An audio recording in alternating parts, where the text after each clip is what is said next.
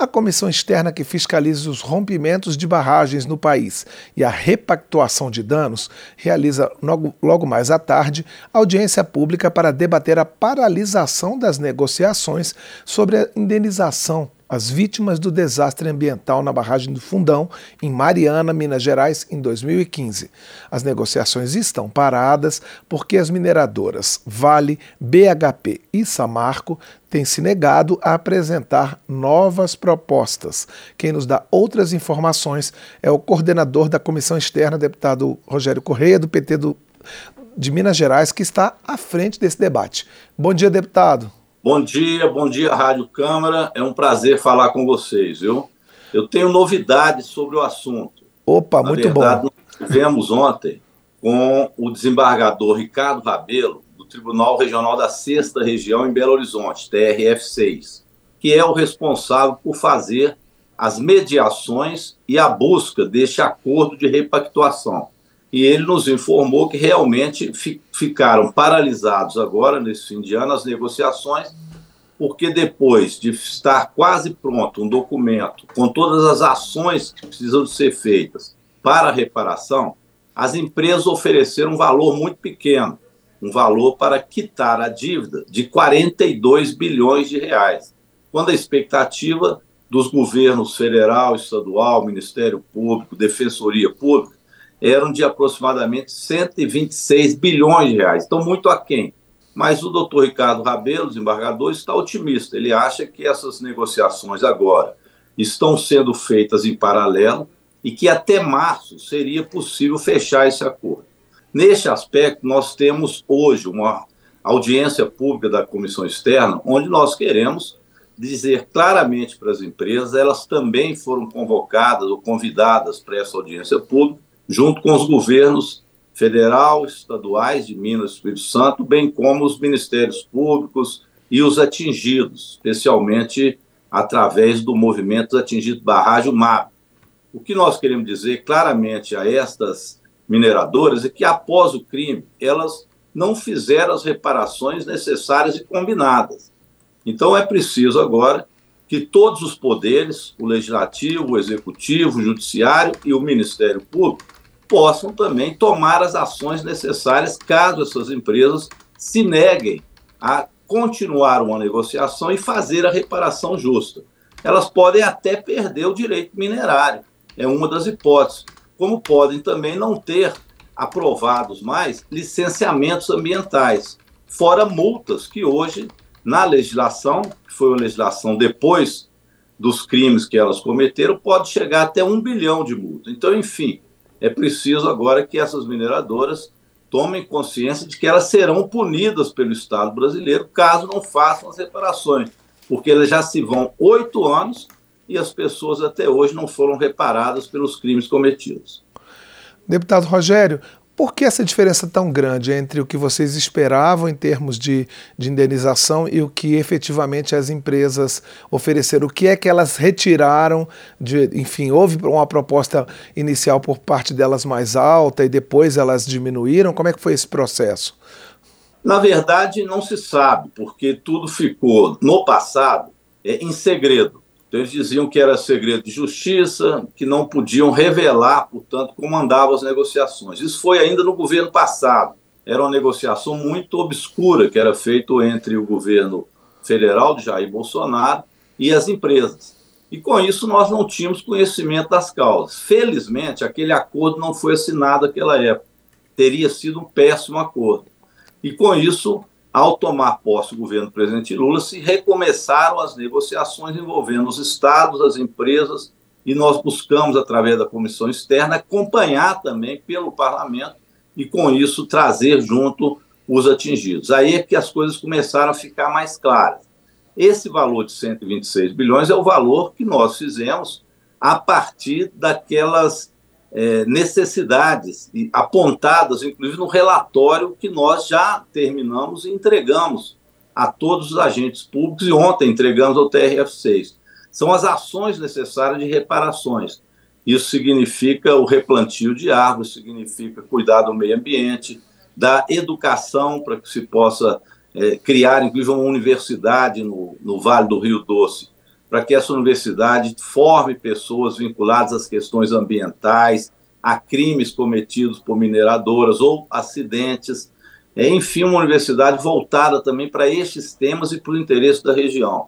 Significa intervenção na saúde pública, é, renda para aqueles que são mais pobres e que tiveram sua condição de vida liquidada com a lama, por exemplo, os pescadores, ribeirinhos, agricultores familiares. Então, tudo isso no cômputo geral, o cálculo seria de 126 bilhões. As empresas ofereceram algo para fazer uma negociata, mas não é isso que está em jogo. Elas cometeram crime, então elas não têm que ficar negociando o preço disso ou daquilo. Tem que se fazer o cálculo, o que é justo, e elas fazerem a reparação. E é bom lembrar que dentro desses 126 bilhões, que foi o cálculo, estão fora as ações de indenizações individuais, porque isso cabe ao pagamento delas como dever de justiça. Então, aqueles que ganharem na justiça, elas têm que fazer o pagamento da indenização. E a retirada dos, dos rejeitos, que é obrigação, porque aquilo é lama que elas, empresas, julgaram no leito do rio e também nas barragens, nas margens. Então, isso é obrigação de retirar. Então, este preço é preço da reparação ao meio ambiente e aos atingidos. Portanto, é muito pouco que elas ofereceram. A gente espera que hoje à tarde isso possa ser clareado e que elas voltem à mesa de negociação com seriedade. Deputado Rogério, como é, o senhor é, mencionou a participação do, dos representantes das vítimas, né, dos atingidos por esse acidente. Como é que está a inclusão dessas pessoas, da associação de vítimas, de seus representantes, nessas negociações? Ela está satisfatória? É, as vítimas estão realmente participando desse processo? Não, e elas reclamam muito, tanto as vítimas quanto prefeituras. Há uma reclamação muito geral de que elas acabam não participando da mesa de negociação.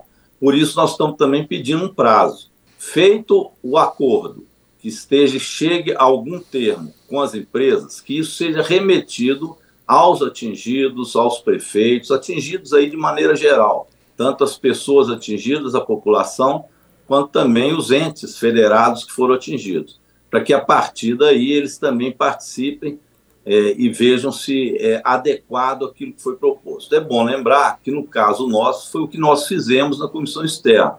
Então todos esses setores eles é, estiveram presentes nas nossas reuniões. O relatório que nós já terminamos, já entregamos a esses atores todos, contém as reivindicações dos atingidos. Eu diria que eles estão satisfeitos com o relatório apresentado. Então, nós vamos servir também como intermediários na negociação com os atingidos. Eu creio que aquilo que nós apontamos são 52 recomendações. Se forem atingidas, aí sim eu acho que os atingidos, bem como os entes federados, estarão sendo atingidos nessa nova repactuação. É bom dizer também que essa nova repactuação terá no centro o governo federal. Ele será o responsável pela coordenação das atividades e ações de reparação, e não mais uma entidade como é hoje a Renova, dominado pelas mineradoras e que só faz aquilo que elas mandam ou ajuizam na justiça para que as coisas atrasem. E por isso elas não andaram. Então, nós agora vamos colocar o governo federal como o ator coordenador dessas ações. Então, você muda a governança e dá ao governo com as condições que ele tem, inclusive de multas, de operacionalizar, de cobrar, ele sim fará a coordenação do processo. Este é o painel eletrônico e nós estamos conversando com o deputado Rogério Correia, do PT de Minas Gerais, sobre a paralisação das negociações entre as empresas que foram responsáveis pelo desastre ambiental de Mariana em 2015 e as vítimas, os atingidos por esse desastre. Deputado, ah, como é que está a situação atual dos atingidos? Que problemas que vocês detectam com mais frequência entre essas pessoas que foram direta ou indiretamente atingidas pelo desastre? A questão da saúde é gravíssima, viu? Vive aparecendo doenças de pele, doenças respiratórias e outras que às vezes aparecem também, que são inclusive novas, no sentido de ainda não ser identificadas. Então, o problema da saúde é grave o problema da renda é grave, muitos não têm como sobreviver. Você tem uma ideia, tem problema até de moradia hoje. A grande parte ainda não está morando em casas próprias, estão alugadas até hoje. Os, os locais onde a lama passou ainda continuam devastados E a questão ambiental, a, o rejeito não foi retirado do rio e nem retirado da barragem de Candonga, por exemplo, na sua totalidade, o que leva a quando há chuvas, e agora se aproxima o período de chuvas, todo esse rejeito volta para a margem dos rios e vai atingir também os agricultores familiares, os pescadores que estão no entorno. Ou seja, os grandes problemas continuam. As pessoas não voltaram para o seu local de origem é, e não têm, portanto, segurança e trabalho, né, como tinham, e renda anterior. Mudaram completamente a, a, a vida sem que tenha tido a reparação. Eu diria que, portanto, as coisas continuam, infelizmente, é, como estão. Poucas coisas andaram, as indenizações nem todos receberam individuais. Então, veja você, o quadro é muito grave. Deputado, só para a gente encerrar, eu não posso falar de Mariana sem falar também de Brumadinho. O senhor acha que essas negociações que estão sendo feitas em relação aos atingidos por Mariana podem servir de parâmetro também para Brumadinho? Olha, Brumadinho nós também acompanhamos, viu? Nossa comissão externa, aliás, hoje, ela vota o relatório do deputado Padre João, que é um relatório que vai falar das outras barragens com risco de rompimento. O deputado fez um belo trabalho, visitou essas barragens, tem várias recomendações para evitar que outros crimes aconteçam. Este relatório vamos aprovar hoje. O relatório de Mariana foi do deputado Helder Salomão, que é este a qual me referi. E o deputado Pedro Ayrara, que ontem esteve comigo na reunião, junto com a deputada Rosângela Reis e o desembargador Ricardo Rabelo, o deputado Ayrara é o responsável pelo relatório da parte de Brumadinho, está em execução. Lá a gente faz o acompanhamento do acordo. Muita coisa não foi cumprida e não está sendo cumprida. Em breve nós vamos colocar para o início do ano que vem em votação também o relatório do deputado Pedro Errara. Lá em Brumadinho, é, a governança é outra, mas há também muitos problemas, porque a parte que fica com as empresas, elas não fazem, que é exatamente a questão ambiental da retirada da, do, do mesma forma de Mariana, a retirada dos rejeitos, e a parte referente a indenizações individuais, que é também um custo enorme. Ações na justiça, demora, enfim, vão sempre empurrando com a barriga o que depende das empresas. Então, nós estamos fiscalizando também o que aconteceu em Brumadinho. Enfim, pessoal, é bom ressaltar também que nós tivemos uma vitória, é importante comemorar as vitórias. Na semana passada, o presidente Lula sancionou uma lei que foi de autoria nossa, da Câmara de Deputados, através da Comissão Extraordinária das Barragens e também da CPI de Brumadinho, que eu fui o relator. E eu fui o relator também desta é, lei sancionada pelo presidente, que é a Política Nacional dos Atingidos de Barragem. Agora a gente sabe quem serão os atingidos, quem são, quais os direitos que têm, o que, que as empresas têm de fazer em favor dos atingidos, tanto para evitar como para repor a eles os seus direitos. Esta lei foi sancionada pelo presidente Lula semana passada e foi uma grande vitória deste movimento que a gente faz em favor dos atingidos. Nós conversamos aqui no painel eletrônico com o deputado Rogério Correia, do PT de Minas Gerais, que está à frente de um debate que acontece hoje na comissão externa que fiscaliza o rompimento de barragens no país e a repactuação de danos. Deputado, eu gostaria de agradecer mais uma vez a sua participação aqui no painel eletrônico e a nossa equipe de jornalismo vai acompanhar esse debate. Isso, agradeço viu, a participação e espero vocês hoje às 14 horas para aprovação do relatório das demais barragens com risco de rompimento. São em torno de 53 só em Minas 43 só em Minas Gerais, e também do debate sobre a questão relativa à Mariana e a interrupção das negociações. Um grande abraço a todos e todas. Obrigado, deputado. Bom dia de trabalho.